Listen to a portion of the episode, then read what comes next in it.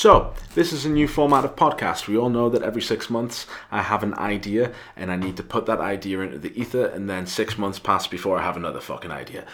But this time I have an idea about stress.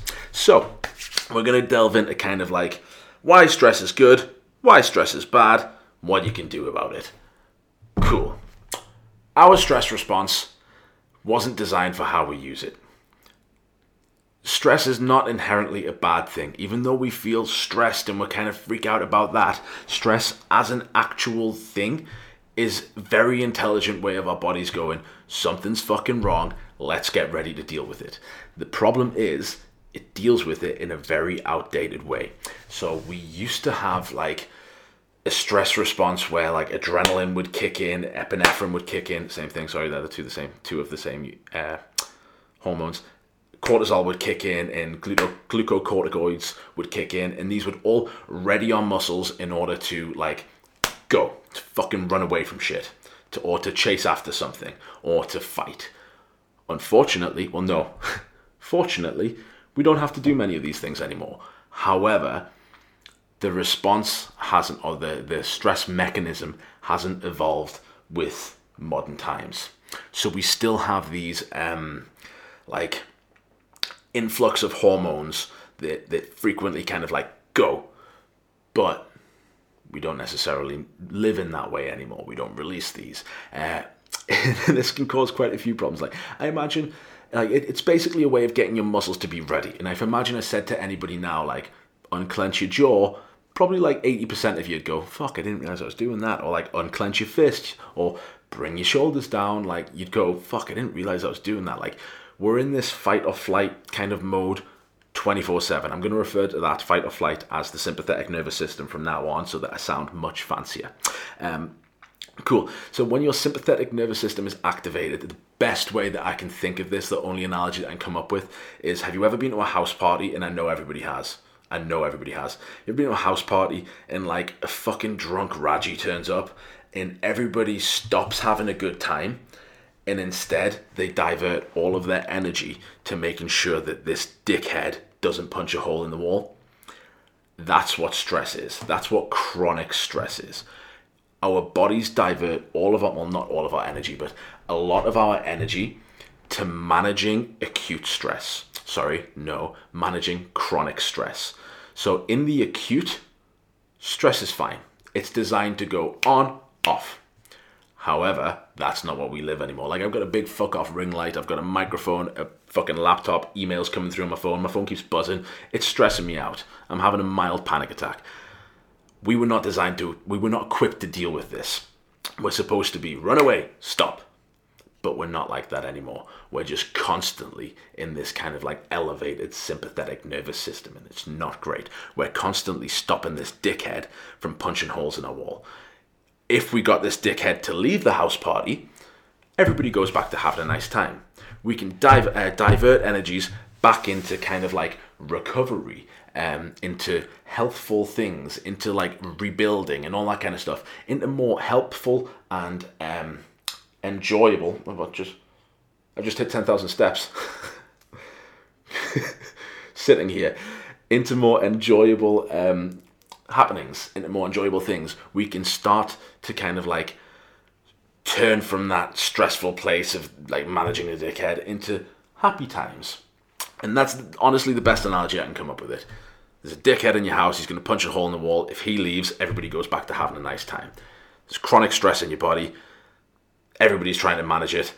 If that leaves, your body can go back to having a nice time. And kind of like it's not just dependent on chronic stress being there, but it's also to do with the amount of, of, of, chronic stress. Like we're looking at what's called balance. Your body really likes homeostasis. Homeostasis just means everything's the same at where it's supposed to be. So imagine you have like a seesaw and it's got two feathers on it. As it starts to tip and starts to waver, it's really easy to manage the weight of these feathers. Like if it's tipping, oh, I can just tap it on this side and it'll go back to balanced. Super, super easy. However, the fact that we have constant chronic stress, the, the higher the degree of stress, the heavier each side of these seesaws gets. Imagine now that those feathers have turned into two fucking elephants. these elephants are. Um, I just had to check for a second there that I was. I'm not recording. Am I recording? Yes, I am recording. Cool. Freaked out for a second there. These elephants take an awful lot of energy to balance. So if it starts to shift in one way, you then got to pick up an entire fucking elephant. It's super heavy. It's super hard for it. It, it takes a lot of energy to balance this system out. Not only that, but the seesaw wasn't designed to hold fucking elephants. It was designed to hold feathers. So it's bowing and it is ready to break. A tiny little bit more weight or a tiny little bit more stress, and this can just explodo. Yep. That is not a good place. In this analogy, elephants are stress and and the seesaw is you. We don't want you to break. We don't want any bad things to happen because of stress. And bad things can happen because of stress. This this elevation of hormones in the body, uh, particularly glucocorticoids, is not a good thing to have around. You only need to Google like the effects of stress and you'll come up with a fucking list of like COPD, fucking heart problems, like I can't think of any other ones, but you get the you get the picture. There'll be a list of just shit that goes wrong when we are constantly in the stress mode. So managing stress becomes a really fucking like top priority if you're looking to build muscle, if you're looking to get fit, if you're looking to get healthy and whatnot, it's not just about the foods you put in you. It's not just about like the the typical fitness shit. It's also about your whole life is a holistic kind of like how are you managing the stresses in life. And luckily, there are three kind of things that that really do help us manage stress. They help bring the the elephants down in equal measures. If we just took one elephant off, the fucking seesaw would go. So like if we just started a brand new medication or stopped the medication, all of our hormones just go and they flip to one side and it can cause all sorts of different things. We want to bring both elephants down in size at the same time. And there are three kind of like big hitters in this regard. We have exercise. Your body's literally ready to exercise. Like if you have chronic stress, your body is is literally ready to go. That's what stress response is. So exercise helps us release some of that. Number two, socialization. Spend time with friends. Fucking laugh. Have a drink. Whatever it needs to be. Like, actually enjoy yourself. Like, get rid of all this ah by relaxing. And one of the easiest ways to relax is to just spend time with friends and actually like have a laugh. Like, it's it's super super super useful in busting stress. Stress in busting stress. And number three, fuck, I have forgotten it. Ah, no, I haven't predictability. Interesting one. Our brains are literally hardwired to like predict what happens next. Have you ever walked up the stairs and like you think there's another step and it's, when it's not there, you have that little fucking heart attack? It's because our brain's job, literally what it does, is it predicts what's going to happen and what it's going to feel like. And when something goes wrong, it sends an alarm signal and like fuck, something's up, we're in danger, and immediately turns on that stress response. So if we can make our life as predictable as possible, we can eliminate some of that uncertainty and some of that like low level chronic stress. Literally like if you were if you were walking on pavement and all of a sudden that pavement it looked like pavement but it acted like water you'd fucking shit your pants. You would absolutely shit your pants. Try and make try try that again. Try and make a sentence phil I mean, me fucking up words is predictable, so at least this is safe.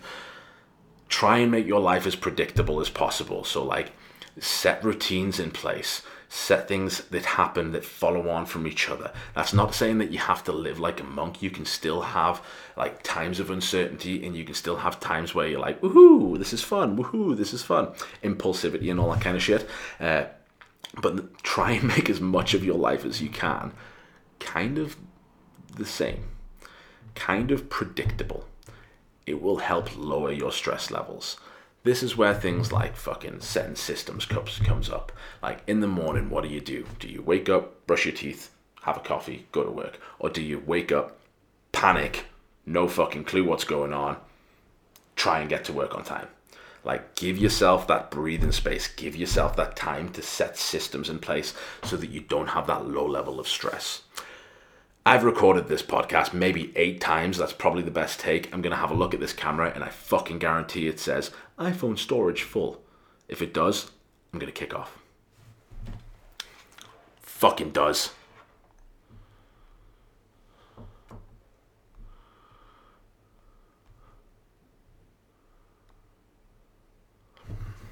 Motherfucker.